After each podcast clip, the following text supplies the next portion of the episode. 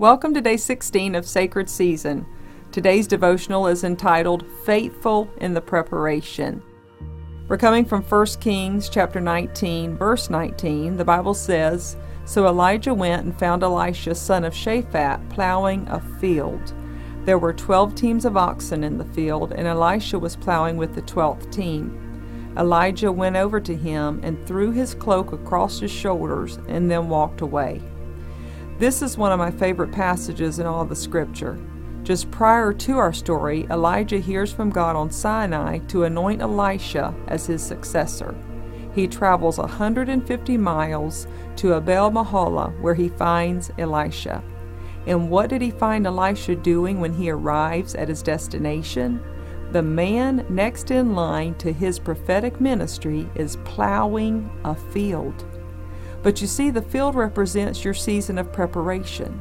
I have found that if you ever want promotion in the kingdom, you have to be found faithful in the preparation. Can you imagine how difficult it was for this man of God to know he was meant for more, yet to wake up every day to plow a field? But God used his plowing to reveal to him his purpose. The word says that he was plowing a field with oxen. Oxen in the scripture represents being ritually clean. And up to this point, no one has ever heard of Elisha. He's just a young man in a field. But that's the point. God will always raise up whom the world has overlooked as long as they are pure. Hallelujah. Let's pray together.